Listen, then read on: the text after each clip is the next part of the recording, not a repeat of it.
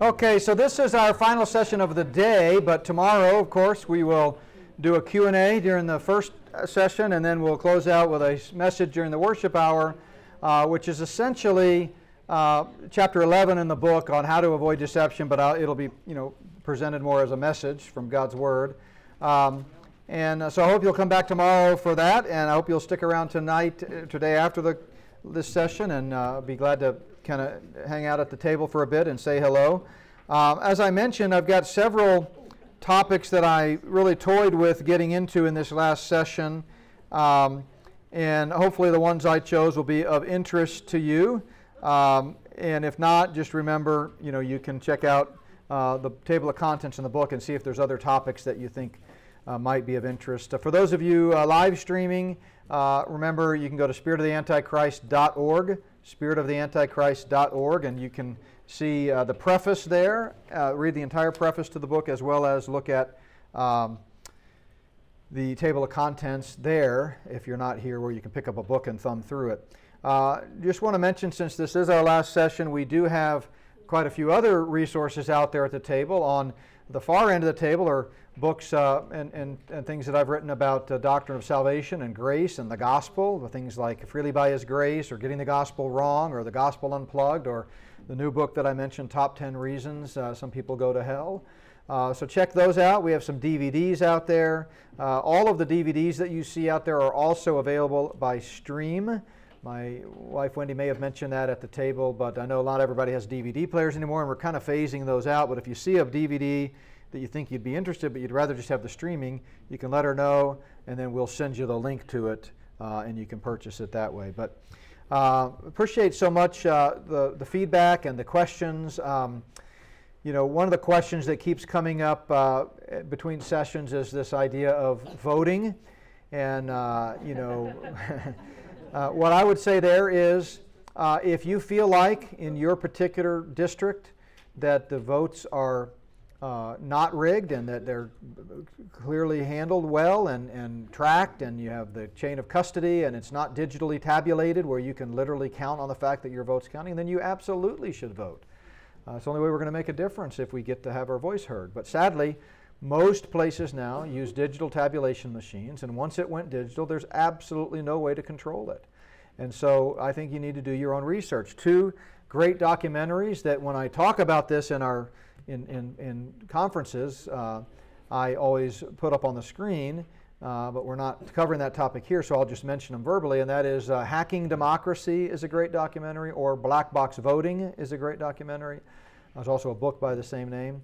Uh, but there's plenty of documented research out there to kind of show you how easily it is for them to manipulate the votes. Again, if they can hack into the NSA servers, they can clearly hack into these voting uh, machines. And so um, I think just basically do your research, and if you're confident in your vote, uh, then great, you should vote. But if you feel, if you're also confident, as I am in most cases, that it's clearly not legitimate, then why would you make a fool out of yourself by pretending to do something that's really of no value? You know. Uh, so that's my, my answer to that question. Um, other than that, I've had a lot of people ask me about uh, COVID 19 and the vaccines and Big Pharma and all that. That's the biggest, most powerful section in the book, chapter 9, 50 pages. I pull no punches. I actually call out a lot of evangelical leaders and others who've, uh, some of whom I've shared the platform with, uh, and some of the things that they say. I also talk extensively about the ingredients. Uh, everything's, all the resources are cited, uh, sources are cited. Uh, so if that's, uh, I chose not to deal with that explicitly in a session here, uh, but I know it's an important issue and it's a key part of their agenda. You need to you need to read that chapter. It talks about the smoking gun evidence of the pre-planned nature of it. It gets into great detail about the ingredients and the dangers of them, the, the vaccine adverse event reporting system, and all of that. Data military um, all of that. So I encourage you to check that out. So I guess the best way to title this last session, as you see on the screen there, is It's Not About What It's About. Um, that's just a summary statement of the fact that we've been deceived in so many ways. And, you know, again, we've talked about how the spirit of the Antichrist is already in the world. And that's, the, you know, that's God's word telling us that. We've been told that many antichrists have come and that the mystery of lawlessness is already at work in the world. So, that being the case, uh, it shouldn't surprise us then that we've been deceived in so many ways. So, I want to talk about the Hegelian dialectic. You've heard me uh, refer to it, uh, but what really is this Hegelian dialectic? Uh, well, obviously, George Wilhelm Friedrich Hegel was a German philosopher who, along with Immanuel Kant, was probably one of the most fundamental figures of modern Western thought. And um, his influence covered a broad range of uh, philosophical issues. But it's named after him, uh, often called problem, reaction, solution, or thesis, antithesis, synthesis, uh, also known as divide and conquer or uh, controlled opposition. There are a lot of different spin offs uh, of this philosophical thought, but it's a key uh, way that the Luciferians advance their agenda.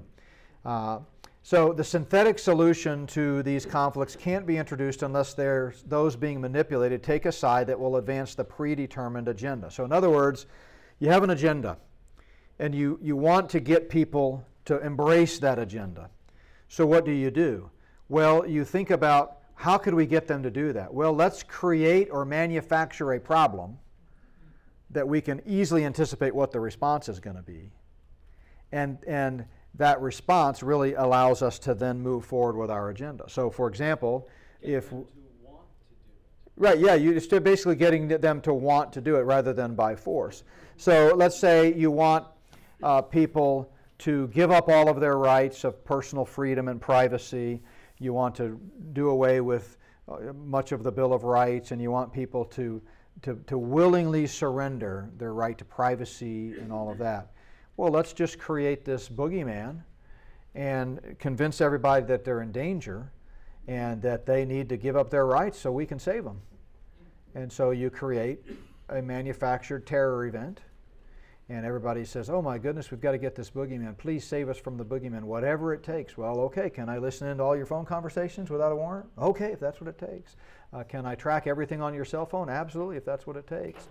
Can I do this? Can I do that? Absolutely. Whatever it takes, please save us from the boogeyman. Okay. And then Congress signs the Patriot Act. That's just kind of the way it works. Patriot Act, by the way, several hundred pages that were written well before 9 11. Strange how that happens sometimes. But uh, that's the Hegelian dialectic in a nutshell. So, you know, again, it's often called thesis, antithesis, uh, th- synthesis. So, if we want to shut down the truth movement of alt media, well, we've got to, you know, create this fake news outcry. Oh man, fake news, it's killing people, like that article we read from Forbes magazine a moment ago. Um, well, we've got to, then the answer to that is we've got to have some controlling group that's going to be able to fact check, right? And that will end, end up leading us to our predetermined agenda all along, which is the removal of free speech. So you see how that works? Um, or um, here's another way to put it a framework for guiding thoughts and actions into conflicts that lead to synthetic solutions, which can only be introduced once those being manipulated take a side. That will advance the predetermined agenda. So, again, it's often called controlled opposition. So, you know, as I've said many times, um, and, you know, you, some of you have commented on it at the breaks, the, the fake left right paradigm is, is an agenda. We read about that from uh, Carroll Quigley's works, and we've seen several references to it. They're just kind of coming at it from different angles. So, a classic example would be the official right wing position is anti welfare. But when you stop back and think about it, no, let's be more accurate. The official right wing position is anti individual welfare, but pro corporate welfare. We'll bail out the banks, we'll bail out the automakers, we'll give trillions to the corporate elite for free of your tax dollars. But the poor fellow strung out on meth on the street, now he just needs to be hauled off and sent to a prison island, you know. So they create these false dichotomies, but really philosophically, there's not really much difference, right? There is on paper, absolutely, there is on paper. You know, it, it really was on paper that the RNC wanted to abolish the Department of Ed. The problem is they never do what they say they're going to do. They never abolish Roe v. Wade. I mean, we're six to three right now, allegedly. I mean, I, you know my view. I believe they're all controlled, and I think I can prove that. But let's just go with the official narrative. The official narratives were six to three conservatives on the Supreme Court. Or what is it now, five to four? Anyway, Yeah. so I think it's Five to four. You- Because they just got the new one on, uh, the lady.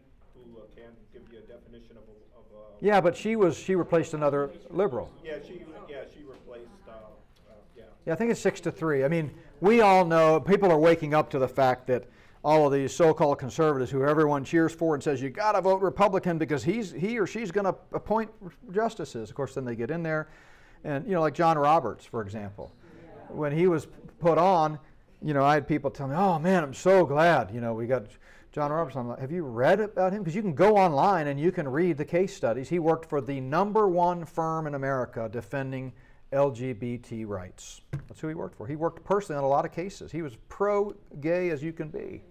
So it shouldn't surprise us the way he voted. It didn't surprise me at all. But Fox News told us he was a conservative. And so he must be conservative, right?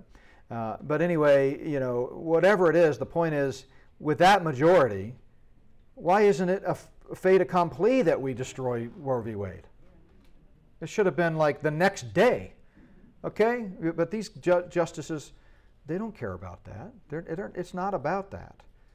You know, that's why you know we're worse off today than we were 10 years ago, even though we've had plenty of opportunities with the Gingrich Revolution, with the Tea Party Revolution. We've had plenty of opportunities with majority of Republicans in both houses of Congress, the White House, and now the Supreme Court, and yet nothing ever changes.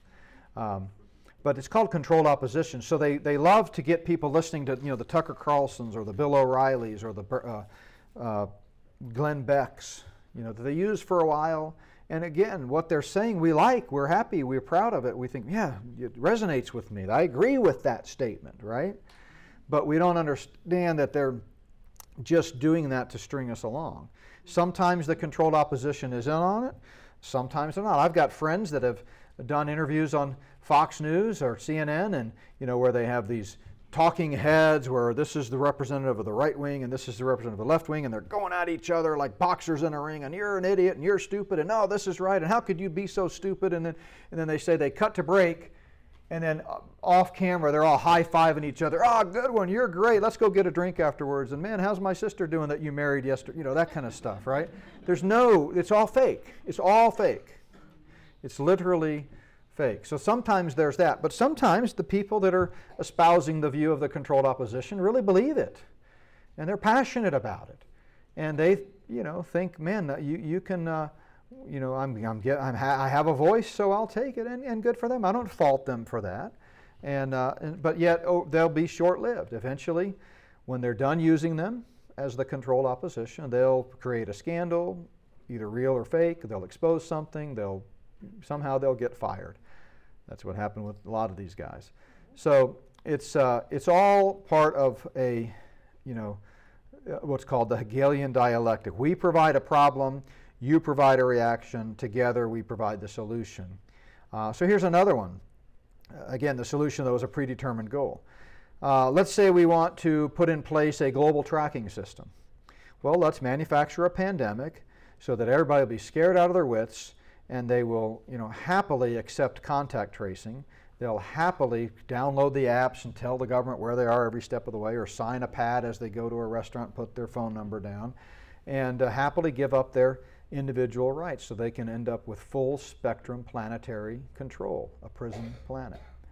So again, it's, it's seldom about what it's about. Uh, sometimes it's about what it's about. I, I, used to always say all the time, it's never about what it's about, but I realized, yeah, you should not speak in extremes because sometimes it's about what it's about. You know, sometimes a building really does burn down because of some faulty wiring and people die. I mean, that's just organic things happen. you know, uh, but uh, more often than not, there's more to the story. You know, as uh, Paul Harvey would say. Um, so I want to go back to these Brzezinski quotes, but highlight another word that you see, and that is gradual. You see that come up a lot. Um, while the Luciferians are eager to accomplish their end game, and they get giddy at times when they see the end in sight, like right now, they also understand that they're at a disadvantage because, well, they're not God. and God is all powerful. So they know they're at a disadvantage. So they, they have to play the long game and they have to be patient. And so you see them referring to this like, like here when he talks about the gradual convergence of East or West or the gradual appearance of a more uh, controlled society. Pat Miller uh, who's uh, from Colorado, in her novel Willfully Ignorant, uh, put it this way The best way to take control over a people and to control them utterly is to take a, a little of their freedom at a time to erode rights by a thousand tiny, almost imperceptible reductions. In this way, the people will not see those rights and freedoms being removed until past the point at which these changes cannot be reversed. James uh, or Dresden James put it this way when a well packaged web of lies has been sold gradually to the masses over generations, the truth will seem utterly preposterous and its speaker a raving lunatic. Right? And this next cartoon I, I put in here after the break because I thought, wasn't going to use it, but I thought based on some of the comments and questions, I'm going to use it. It's my last session almost anyway. So, what, what's uh, pastor going to do? Tell me not to come back tomorrow? but uh, but this is an example of what I mean by that gradual. You know, here's going back to the pandemic. I draw the line. No mask. That's where I draw the line. And then, mm, all right, I'll wear a mask. No mandatory vaccine. That's where I draw the line. Mm, okay. A biometric digital chip. That's where I draw the line. And then they show the guy just getting on the FEMA Camp Express. So, you know, everybody does have to decide where they're going to draw the line. But what happens is it's incrementalism. It's incrementalism. So I want to talk now about, as promised, this idea of geoengineering. And this is the one that uh, I think when I had asked for a show of hands, most of you had not uh, studied before or heard about. So I hope that's the case, because really what brings me the greatest uh, joy and satisfaction is knowing that I'm exposing people to information they maybe haven't studied before, and hopefully they can, you can study it and validate it on your own. But let's uh, return to some ge- geoengineering quotes from our friend uh, Klaus, who said in his new book that just came out this year, just a couple months ago, whether one approves of the idea or not, geoengineering, also called climate engineering, that's his parenthesis, is a feast of imagination. It, in other words, there's nothing we can't accomplish through this. It consists in intervening deliberately and on a large scale in the Earth's climate system. Deliberately and on a large scale. You'll see what I mean in a minute. He said, This mammoth idea that would have seemed incongruous, if not unimaginable, just a few decades ago, is now a serious, although radical, option to stave off a possible climate catastrophe. So, what is geoengineering? And I've been researching and talking about this for more than 10 years. Uh, and uh, early on, I was met with all kinds of resistance, snickers, nervous laughs. One case, I even had my uh, presentation edited uh, so that uh, they took cut out the geoengineering part. It was it was uh, after the conference. That, you know they always create DVDs, and then I can get some and I can make them available through Not by Works. And so I had someone had called our ministry, 1 800 number, and said, Hey, do you have anything on geoengineering? I said, Yeah, I get into it in such and such a DVD. So they bought it and got it, and then they emailed me back sometime later and said, I thought you said that had geoengineering in it. I said, Yeah, there's a whole section. And they said, No, I, I, couldn't find it. I said, Yes, it is. So I called up the PowerPoint that I had done at that presentation. And I said, Do you remember when I talked about this? And they said, Yeah. And I said, It's, it's right after that, you know. And they said, No, it's not. so for the first time, I went and put a copy of the DVD from our inventory in, and, and sure enough, it wasn't there. And the conference coordinator had edited it out uh, because he thought, ah, this can't be true, you know. Um, so before I get into this uh, stunning subject, let me mention a couple of important principles. First of all, just because you've never heard something before doesn't mean it's not true. And secondly, just because something is new to you doesn't mean it hasn't been known for a long time, for decades. And such is the case with geoengineering. Um, so, to really understand geoengineering, you have to understand the relationship between global warming or climate change and that movement and geoengineering because they're inseparably linked. Uh, so there's no doubt that the climate is changing, but the question is why, how, and by whom? But you see these global climate summits, of course, over the last really 40 years in, in earnest. Um, but ever since the one in Copenhagen, uh, where documents were secretly released several years ago during the climate summit in Denmark, uh, it's been basically no longer a question that the whole alleged anthropological uh, climate change is a made up farce. It's a means to an end. It's a Hegelian dialectic. It's they've created a problem so that they can then create the solution. And it's only going to get worse if the Lord tarries is coming in the, in the next few years. It's really hyping up because they want you to believe that, that this global, global warming is an existential threat to humanity. And we've got to do something. And it's almost going to get to the point, it wouldn't surprise me if they basically say, we need, you know, two billion of you to take one for the team and step up to the gas chamber and die so that the existence can continue on. I'm not kidding. I mean, I think that's really uh, what they're going on. But um, Satan and his co conspirators are seeking to accomplish many things through this deception of ki- climate change. Obviously, these include money, power, control, and eugenics and death. Using various scientific and technological means, the Luciferian global elites can cause excessive rain in some regions while producing drought in other regions to subjugate people and manipulate markets.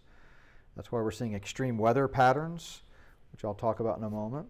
Um, there are all kinds of other things they can do with this geoengineering, all under the guise of saving the planet. Um, so we, have got uh, the UN, obviously, and the World Economic Forum, and all of these other globalist agencies, you know, just trying to convince us that this is a serious, serious problem. And if we'll just, you know, give them all of our money, they'll save us. That, that's essentially uh, what they're saying. So, what is geoengineering? Well, it's real, it's widespread, it's openly admitted, and it's very, very dangerous. It goes by several different names. The average person probably hasn't heard of these terms, but it's solar radiation management or SRM, climate intervention, weather modification, chemical ice nucleation, sprayed particulate trails, atmospheric aerosol saturation, stratospheric sulfate aerosols, and carbon dioxide uh, removal. Um, even mainstream media uh, is now, you know, admitting it all over the place. There's just it's right there in uh, in your face. Um, in this article here from 2017, Harvard scientists announced the launch of $20 million geoengineering program um, to try to stave off the soaring global temperatures. This is CIA Director uh, John Brennan. Uh, he was director of the CIA from 2013 to 2017 and served as chief counterterrorism advisor to U.S. President uh, Barack Obama. He said another example is the array of technologies uh, uh, often referred to collectively as geoengineering, that could potentially help reverse the warming effect of global climate change. One that has gained my personal attention is stratospheric aerosol injection, a method of seeding the stratosphere with particles that can help reflect the sun's heat. He goes on, this is, by the way, during a speech at the CFR. The CFR is everywhere. On the geopolitical side, the technology's potential to alter the weather pattern and benefit certain regions of the world at the expense of other regions could trigger sharp opposition by some nations. Indeed, it has. There have been smaller nations at the UN that have voiced objections to the US and China and Russia using geoengineering. They said, wait a minute, you're causing drought all across our country. Shut up and be quiet. We don't need to hear from you. That's what they say. Uh, Scientific American says geoengineering is a planetary scale intervention or tinkering with planetary processes. And I love the graphic they used with that article. Um, James Roger Fleming, in his book Fixing the Sky The Checkered History of Weather and Climate Control, said the term geoengineering refers to the intentional large scale manipulation of the global environment or planetary uh, tinkering. And so, uh, you know, this is an Oxford geoengineering study that you can find online. Notice in the top right corner there, they show a plane retrofitted with uh, spray nozzles, and they talk about releasing aerosol particles into the stratosphere. On any given day, there are 3,000 planes, military and commercial, flying and spraying things in the sky. It's gotten to be now where it is the rare exception when you look up and don't see the uh, geoengineering taking place. We took some pictures on our drive here uh, of some really massive ones, and I'm going to show you some other pictures in just a moment. Here's from the Royal Society, which is a fellowship of many of the world's most eminent scientists and one of the oldest scientific academies in continuous existence, talking about different means of geoengineering. Notice again up here what they're saying uh, they're doing is uh, spraying things, nanoparticles, uh, barium, strontium, aluminum, in the, in the air allegedly, again, it's never about what it's about, but to reflect the sun's rays to stop global warming. Right? Uh, this is from Encyclopedia uh, Britannica, which of course is by no means a bastion of conservative uh, literature, but it, it nevertheless exposes what's going on. There you see it again, you know, where they're spraying. Actually, my I can't fix it right now, but my slide is off. My circle is off there, but you can see it in the top right up there where they're spraying things from that uh, commercial uh, jet. Uh, so I want to give you a couple of quotes just to begin to put this in historical context. So a lot of the uh, solar radiation management that we see happening now by spraying these particulates, that's, just, that's ubiquitous. Everywhere you look, you see it. And it's extremely dangerous. They've done soil samples, water samples. It gets in your lungs. It is, it is a part of the eugenics depopulation program. Uh, but this, this is, that's, that part of it's relatively new, uh, even though, as I said, I've been talking about it for 10 years. Um, I tell the story in the book about uh, the day that a, uh, a postal carrier, uh, when we lived in Illinois, uh, we had a big property and, and our driveway was probably, you know, a thousand feet or so from the curb, and so the uh, um, it was unusual for the mail carrier to come to the door, but she came to the door this time, knocked on the door, handed me the mail, uh, and she said, "This is going to sound strange, but I, I, just had to ask ask somebody. have you guys noticed what they're spraying in the sky?" And I was delighted because I was already researching all this by this time. It was like couldn't have been a more tailor-made question. I said, well, "As a matter of fact, I have, and I've written a book uh, that talks about it in my first book, uh, uh, Great Last Days Deception. And so I began to talk to her about it and gave her some information. And she was so relieved that she wasn't seeing things because she said, you know, I drive around all day delivering mail and I look up and they're just constantly spraying stuff all over the sky from horizon to horizon and X's and checkerboards. And then it dissipates and covers the sky in this hazy cloud. Um, so uh, I want to, but I want to put this in perspective and show you that manipulating the weather and manipulating the climate and toying with the planetary systems has been in the works for many, many, many years. So the first clip is from uh, JFK at the UN General Assembly, September 25th, 1961.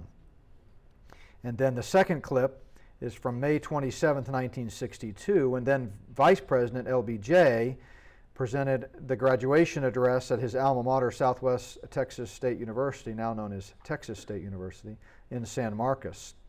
Uh, so just kind of listen to these clips. The first one here is just about 23 seconds. This is JFK at the UN.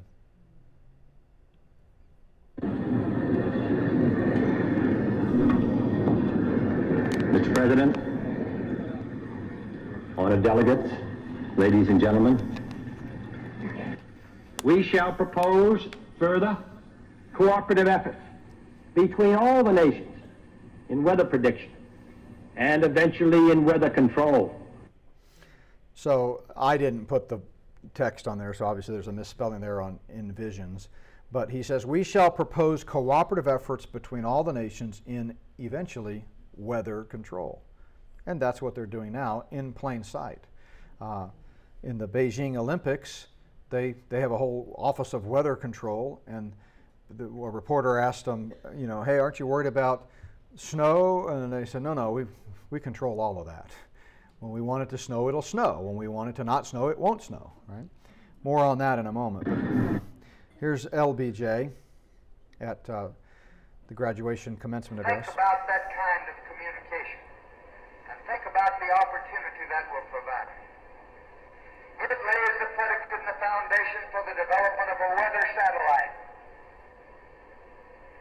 that will permit man to determine the world's cloud layer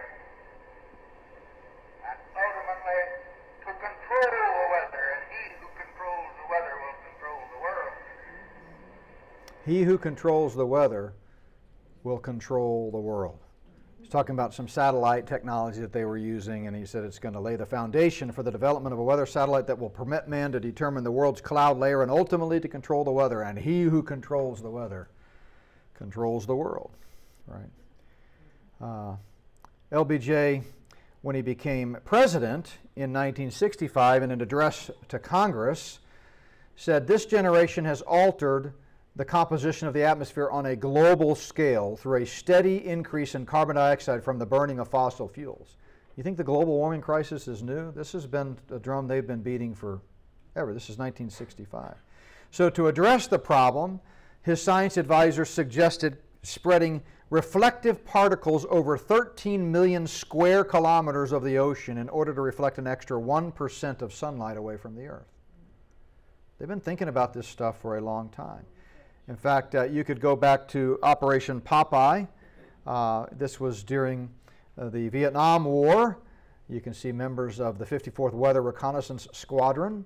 Um, and basically, what they were doing there was making it rain, extending the monsoon season over the Ho Chi Minh Trail, an average of 30 to 45 days. This was initiated, by the way, by Henry Kissinger at the time and the CIA without any input or even knowledge from the Secretary of Defense. So here, during a war, they're doing these experiments, ostensibly to aid us and give us an advantage in the war, but it, basically they were controlling the rain. You know, Operation Popeye. But even before that, uh, we see things like Project Cirrus in 1947, Project Stormfury from 1962 to 1983, where they were steering hurricanes. You know, you know, you, you, know, I'm digressing here, but the, the weather is, has changed dramatically. The reporting of weather, I mean, the weather has too, obviously, but the reporting of the weather over the last couple of decades. And now um, they all are uh, signing confidentiality agreements, not, you know, to, you know, uh, facing steep penalties if they disclose some of the stuff that's happening behind the scenes by NOAA. Um, and they, uh, you know, they're, they're, you know, you, you, like hurricanes. We lived in the southeast uh, Texas for a while in Houston, and you know, I grew up with hurricanes, and I went to high school and college there. And now the way they report them is different. You know, they've got what they call that spaghetti model. You know, you've seen that where they've got sometimes 10 or 15 different lines and they pass it off as like our technology is so great now we have all these incredible algorithms that can kind of tell us where they might go well no that's because they don't know where they're going until they're steered where they want them to go. Um, and they can do that. There was a uh, regional, I forget what their title is in Canada, but a regional leader, not governor, but basically the equivalent of a governor in a province of Canada who spoke out very harshly against the pandemic uh, uh, medical tyranny that was taking place. And uh, so they created fires and destroyed most of the forest around his area. It's a weapon. All of these fires that you see, you think those are organic? Almost never. Now, sometimes, yeah, somebody throws a cigarette out the window, it starts a fire. That can happen, it does happen. But a lot of it is uh, manipulated. So, yeah, they've been steering hurricanes for ever. This is nothing, nothing new. Um, you know, this is uh, MIT technology talking about weather engineering in China how the Chinese plan to modify the weather in Beijing during the Olympics. Again, it's plain sight. This is from 2008. Uh, Business Insider, uh, this is from 2016. China spent millions on a shady project to control the weather ahead of the Beijing Olympics, and dozens of other countries are doing it too. They have, as I mentioned, a Beijing Weather Modification Office. you can look it up. Um, uh, Interesting article. So we see Russia doing it. Uh, geoengineering solar radiation management field experiments.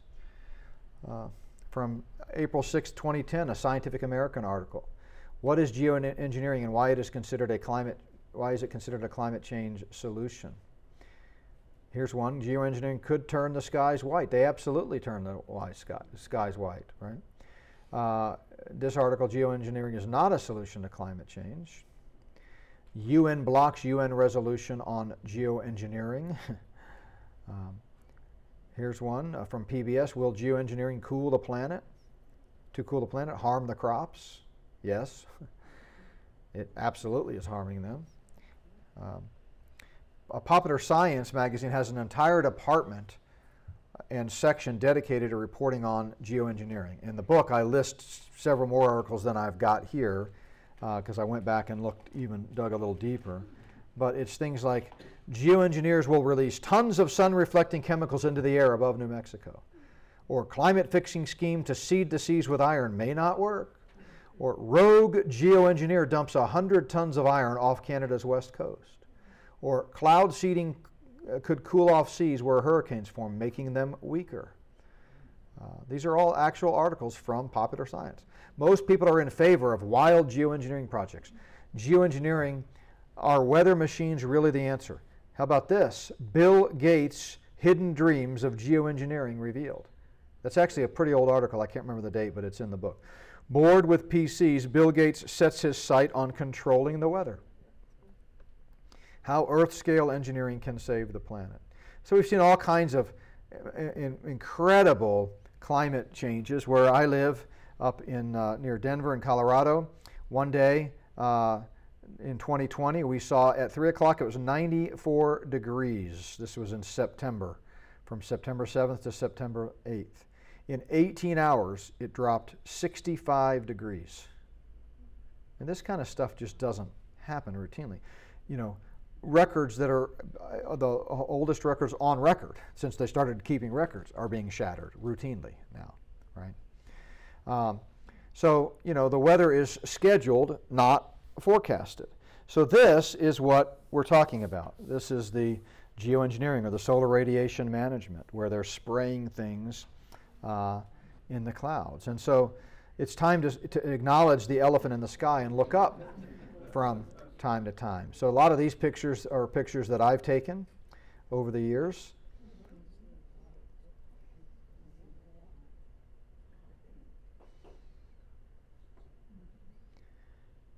This is one I took in 2018. By the way, this is not what partly cloudy is supposed to look like. That was a sunny day. Yeah, that was actually a sunny day. So it's happening every day, almost wherever you are, you'll see it. And it's extremely dangerous. These are diseases associated to nanoparticle exposure. Um, you know, aluminum coated fiberglass nanoparticles, barium, strontium, other heavy metals, um, causes all kinds of poisoning. And yet, geoengineering is not just about controlling the weather. Again, going back to Brzezinski, who talked about conducting secret warfare and weather modification. Right? Here's Defense Secretary William Cohen uh, at a uh, Department of Defense news briefing in 1997, where he's speaking about the threat of terrorism. And he said some scientists are in, in their laboratories are trying to devise certain types of pathogens that would be ethnic specific so that they could just eliminate certain ethnic groups and races. This is at a DoD press conference. Uh, others are designing some sort of engineering, some sort of insects that can destroy specific crops. Others are engaging even in eco type of terrorism, whereby they can alter the climate, set off earthquakes and volcanoes remotely through the use of electromagnetic waves. Now, do you really think if a bunch of rogue 20 something, you know, terrorists living in a cave in Afghanistan can do this that our military can't and isn't doing it? Why is he talking about it? Because he knows very well that it's possible. So, you know, we see uh, these kinds of incredible fires and the onslaught of, of the devastating fires in California and Colorado and elsewhere, do you think those are an accident? Well, uh, this article talks about how the aluminum dust from geoengineering is fueling super wildfires. Unprecedented levels of aluminum and barium nanodust, primary components in solar radiation management spraying, both of which are incendiary, are fueling the ferocity of the super wildfires. Fires. Millions of tons of aluminum and barium are being sprayed almost daily across the U.S., according to this author a former naval, officer and UCLA graduate. Uh, sounds like a conspiracy theorist to me. Just sprinkle aluminum or barium dust on a fire and see what happens. It's near explosive. When wildfires break out, the aluminum barium dust results in levels of fire intensity so great as to cause firefighters to coin a new term, fire nados, they call it. Now, I mean, I'm not a historian, but I'm pretty sure fire's been around a long time and now we're coining new phrases to describe it. Here's uh, retired U.S. Air Force Brigadier General General Charles Jones, who says these white aircraft spray trails are the result of scientifically verifiable spraying of aluminum particles and other toxic heavy metals, polymers, and chemicals. And so a lot of people have made the connection between the, for example, the declining in the honeybee population in recent years and all of this spraying. Other trees that are dying from mysterious diseases and turning different colors. Um, but uh, you know, this has catastrophic effects. When you do such a planetary global tinkering with the climate on that huge of a scale, just experimenting, you know, all under the guise of global warming. It's no different than when you experiment with SARS CoV 2 vaccines, which we've never had a severe acute respiratory syndrome vaccine before, ever. We don't have one for SARS CoV 1 to this day. It's been over 20 years. But we managed to throw one together in just a few months and get people to, to take it. And now we wonder why people are dying by the tens of thousands. Geoengineering. Geoengineering. So you need to be familiar with that. Again, we have a whole uh, chapter on that in the book. But what does God's Word say about all of this? On the third day of creation, God created all of the seeds necessary to sustain life. God created all of the foods and seeds perfect, just like they are. Every fruit has its own seed in it, and farmers can take those seeds and replant them for free in order to grow next season's crop. But companies like Monsanto have come along and created so called terminator seeds, where after just one harvest, the seeds are infertile and can't be replanted. It's like abortion for the seed. So the farmer is contracted to go back to Monsanto and buy new seeds every season. Um, Colossians chapter 1. God has set natural universal laws in place in order to hold the universe together by his power. All, in him all things consist. And attempting to modify the universe and the weather through geoengineering is an attempt, yet again, to usurp God's authority and control over creation. So, just like they want to control life and create life, they want to control the environment, right? And uh, but and they're doing a pretty far down the road at doing it. Man, following Satan's lead, wants to usurp God's authority and be like God. Geoengineering is a satanically fueled plot involving Satan and his co conspirators designed to destroy man and God's creation. Just one of many ways Satan has plotted to destroy us. The prophet Nahum said, The Lord is slow to anger and great in power and will not at all acquit the wicked. The Lord has his way in the whirlwind and in the storm. Over and over again, the Bible reminds us that God is the one who controls the climate, God's the one who controls the weather. He alters the climate at his discretion and his purpose. So, as I've said many times, I'm sure you've heard this too, we do believe biblically in global warming because someday the, the planet's going to burn up and be destroyed. God makes that clear, 2 Peter chapter 3. Uh, ultimately, Satan and his co conspirators will be the ones that are destroyed, even though they're trying to destroy us and to destroy the earth. Notice he says uh, that, you, that they should destroy those who destroy the earth. It's hard to know when this is going to happen, but it's definitely uh, going to happen. Uh, false flags, we'll close out with uh, this one. Uh, actually, yeah, we might have time for one more. Uh, false flags. So false flags are, uh, you know, similar to the Hegelian dialectic. It's commonly taught in the American War College. Two typical techniques: false flag and stand down operations. Um, so we see a lot of this. I mentioned the Gulf of Tonkin incident, other manufactured terrorism. I talk about the explosion of the USS Maine in the Spanish-American war in the book when famously uh, William Randolph Hearst said, You furnish the pictures and I'll furnish the war. I give the whole backstory about that uh, in the book.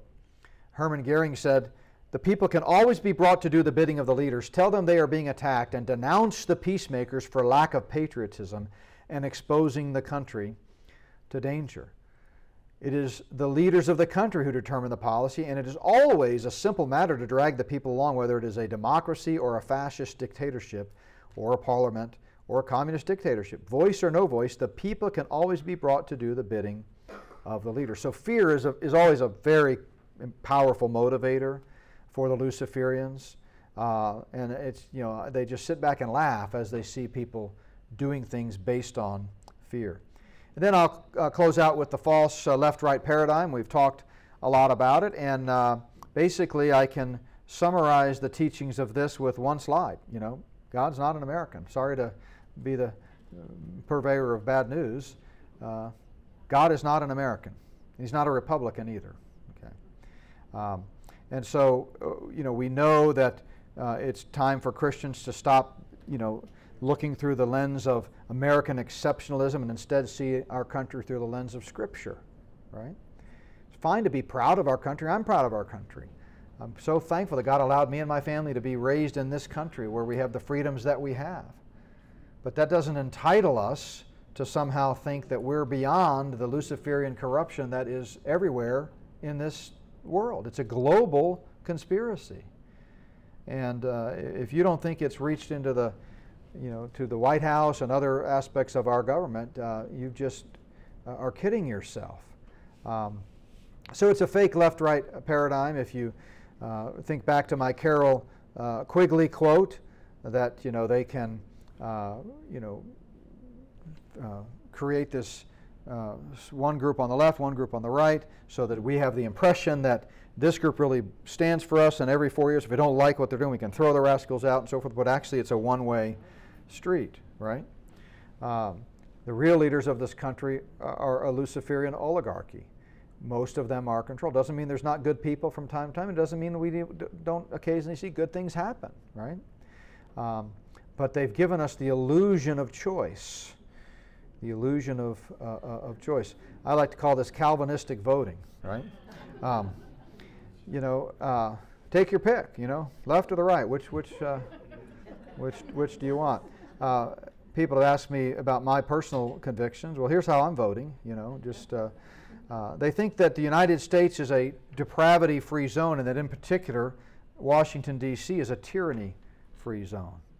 But nothing could be further from the truth. Uh, never forget what Benjamin Franklin said democracy is two wolves and a lamb voting on what to have for lunch. Liberty is a well armed lamb contesting uh, the vote. So, the average age of the world's greatest civilizations from the beginning of history has been about 200 years. And during those 200 years, nations have progressed generally through the following sequence, according to Alexander Tyler's Life Cycle of Nations from bondage to spiritual faith, from spiritual faith to great courage from courage to liberty, from liberty to abundance, from abundance to complacency, from complacency to apathy, from apathy to dependence, and from dependence back into bondage. And I wonder where we are in that, uh, in that process. All right, uh, any questions as we wrap up the day? We're pretty much right on schedule. Yes, ma'am.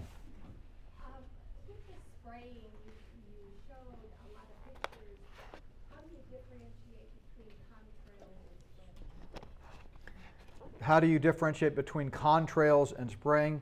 Well, first of all, uh, most uh, the people that would know say that now most of the modern jets are made to where they don't do contrails at all.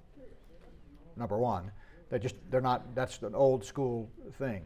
Secondly, contrails don't get turned off and on, and we've got plenty of video evidence of these things spraying, stop, spray, stop, spray, stop, spray. That's not the way contrails work.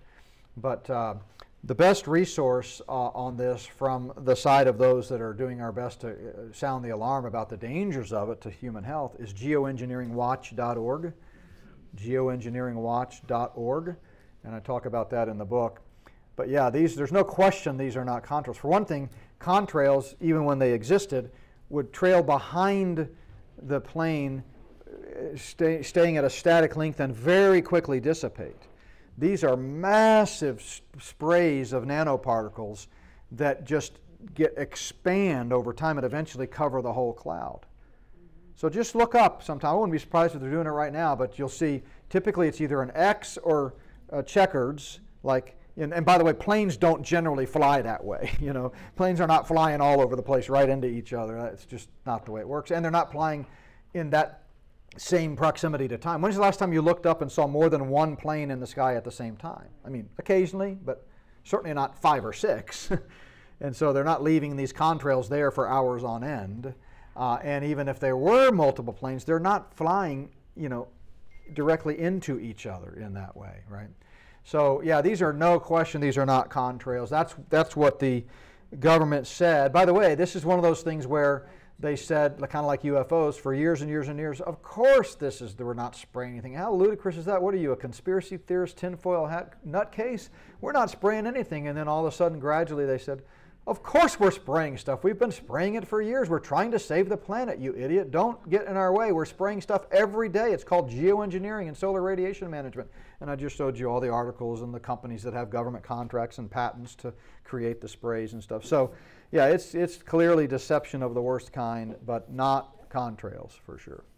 Yes?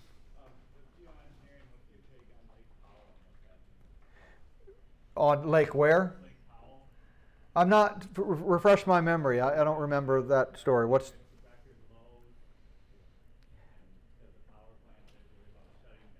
yeah, Lake Powell with the, the uh, record lows and the power plant shutting. Yeah, you're seeing that all over the place, uh, the devastating effects of, of drought, but that's by design. They want to starve people so that we have no choice but to come to the government for rations. And that's why Bill Gates has been buying up all this farmland so he can control. He's now the single uh, largest owner, private owner of land in the United States of America. Uh, so, yeah, they're, uh, yeah, it's a diabolical uh, plan, but I'm quite certain there's a connection between the lowering water levels at Lake Powell and, and geoengineering. And it's also Lake Mead. Powell. Yeah, everywhere. Lake Mead. Somebody else. Yes. Do the Luciferians openly admit that they're Luciferians? Are they like proud of it? Oh, yeah. Oh, yeah, Yeah, do the Luciferians openly admit that they're Luciferians? Absolutely. They dedicate their books to him, they pray to him, they worship him, they talk about him. That's their label for themselves. You know, there's some question biblically whether the term Lucifer used in Isaiah 14 is actually Satan contextually. Uh, it almost doesn't matter because words are defined by usage, and over the years it's become a, ter- a synonym for Satan. Uh, I do tend to think it does refer to Satan in Isaiah 14, but that really doesn't matter because that's their term for him. They call themselves Luciferians, and they openly admit they're worshiping him and taking their marching orders for it. We've seen a couple of quotes in this conference from Walter Cronkite saying, "Hey, I'm, I'm ha- happy to sit beside Satan," and uh, you know. Uh, Rockefeller and uh, Saul Alinsky were dedicating his book to Lucifer. So, so yeah. they would say they're not Christian, they're Luciferian. Oh, absolutely. The, the, especially the top tier. Now, as I showed in that diagram, it was in a previous presentation, but uh, a lot of them don't necessarily know that they're part of a Luciferian agenda.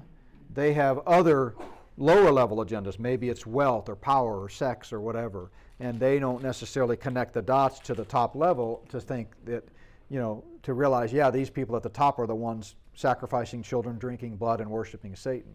So not everybody involved is in the know, but a good, the top level all is, and a good number of the second level are very much in the know. And yeah, they make no bones about it. Yeah.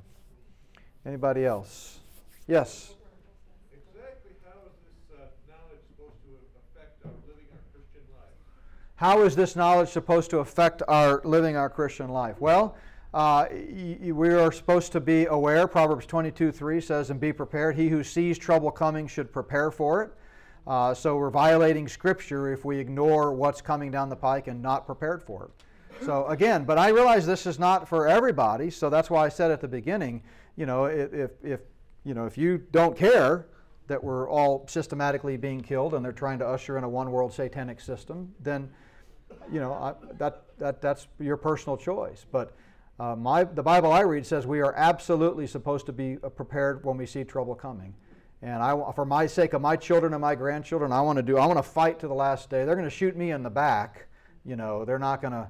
I'm not going to stand up at, in front of the ditch and have them shoot me so that I conveniently fall into the grave and it makes it easier for them to bury me. They're going to shoot me in the back, for sure. Anybody else? Yeah. Bill Gates doesn't have my farm, farm, uh, loan credit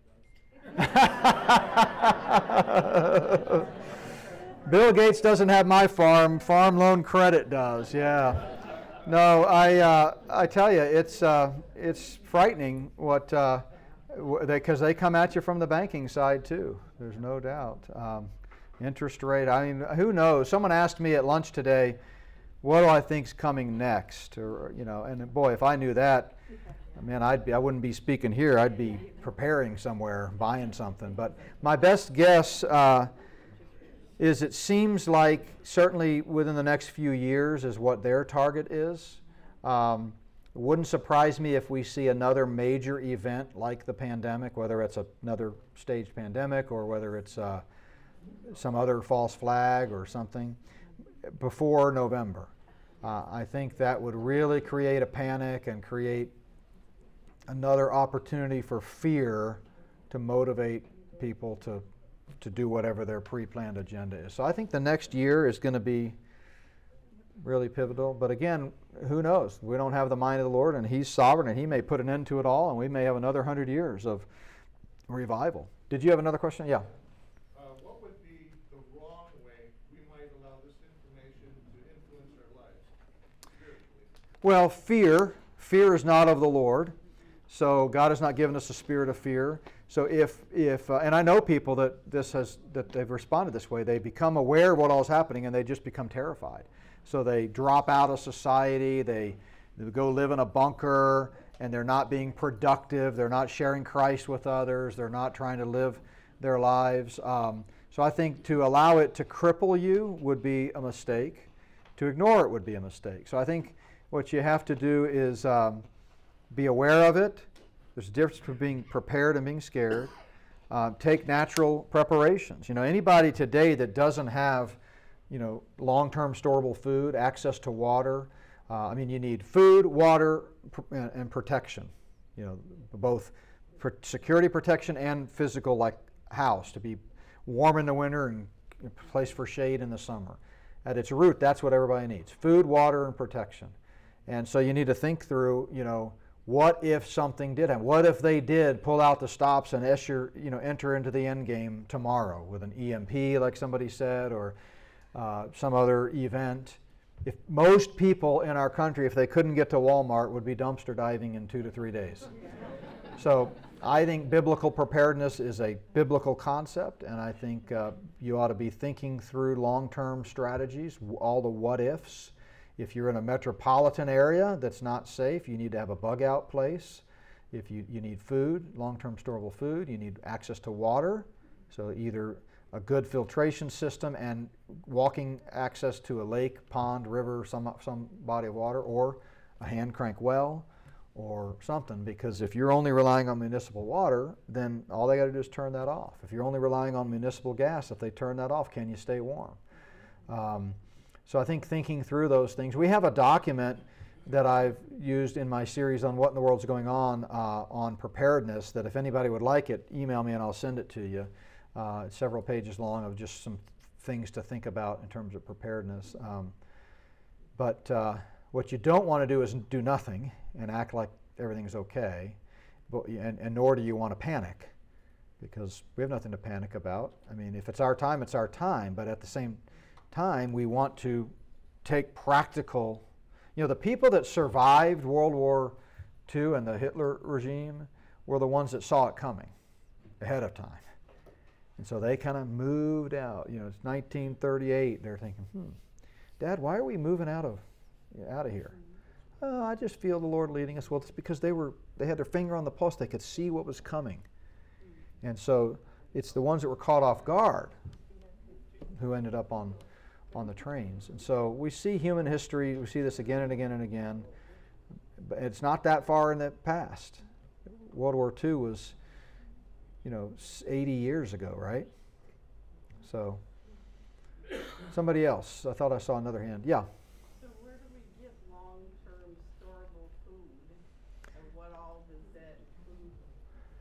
So I'll, I'll, if you'll email me, pick up my card from other, I'll send you the list that's got all kinds of food items on it, as well as other supply items and things to think about.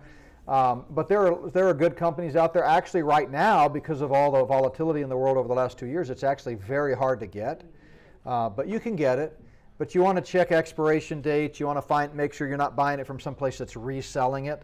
Because most long-term storable food has a 20-year shelf life. But if it's already been on the shelf for 15 years, you know, you want to make sure about that. So there's some things to look into. McDonald's meal recently found it was 25 years. Yeah. But- Look at that. yeah. Back when they used to put them in styrofoam boxes, especially. Those things will last forever. Uh, but no, uh, you know, uh, you can you can do your own too. You know, uh, uh, rice, beans, uh, things that has long-term shelf life, peanut butter, um, canned goods, um, those types of things. Of course, the best thing is you know have a garden, but you, even that, you know, when the, with what they're spraying and stuff, you cannot guarantee that you're going to be able to do that unless you have like a greenhouse or something. But you just need to think about these things because it's very possible that in our lifetime and possibly very soon, life as we know it may change. I mean, that's what they're talking about. You saw all those quotes from Klaus Schwab. They want to change things like quickly. So, our normal routine of being able to go to the grocery store or even being able to go anywhere. I mean, we saw it a little bit in the, in the dry run of uh, the early days of COVID, remember? Uh, you couldn't go out, you couldn't, uh, everything was shut down, you couldn't travel, you couldn't. So it was an eerie feeling. What if that was the norm? What, what's that? It was a test. Yeah, it was a test. And we've seen lots of those kinds of tests through the years. Anybody else? Yeah. Have you ever been received threats for making people aware like? Have I ever received threats? No, I've felt I've gotten pushback, you know, from not but not threats. I felt like sometimes when we were doing some of these things, felt particularly uh, like I could be threatened. And so, like when we did the "What in the World's Going On" series, which was eight consecutive weeks, uh, it's the only time in my life I've carried while preaching, just because, you know, there's a lot going on, and I didn't want someone busting through the back door, and because they do that, you know. And I'm not near influential enough to be on anybody's radar, but it, it didn't doesn't take much. Someone could say something to somebody, and then just for sport, they say, "We'll take that little peon out." So that was the only time I really felt when I was really hammering on the whole pandemic thing. Uh, what in the world's going on was that series. Um, other than that, no, I really, I really haven't. You know, I haven't. I'm trying to think if I've even gotten any like anonymous things. I really haven't. Um, most of the feed, most of the criticism that I've received has been from be- other believers. You know, and when I speak at conservative conferences like Tea Party places and stuff like that, where people may or may not be a believer, uh, it's always well received. But it's when I speak at Christian conferences where I've been lambasted, especially if I criticize Trump. You know, you know. I mean, if people cared more about the return of Christ than they did the return of Trump, man, revival would break out overnight. You know. So, anybody else? Awesome. You've been so awesome. This has really been a delight, uh, and look forward to tomorrow. Now, tomorrow we're going to do an exposition of Genesis 3 and talk about ways that we can see deception coming and hedge ourselves uh, against it. So I hope you'll come out for worship tomorrow, and we'll answer any questions, not just about this stuff, but any kind of eschatology question, any question uh, during the Q&A tomorrow. So thank you guys very much.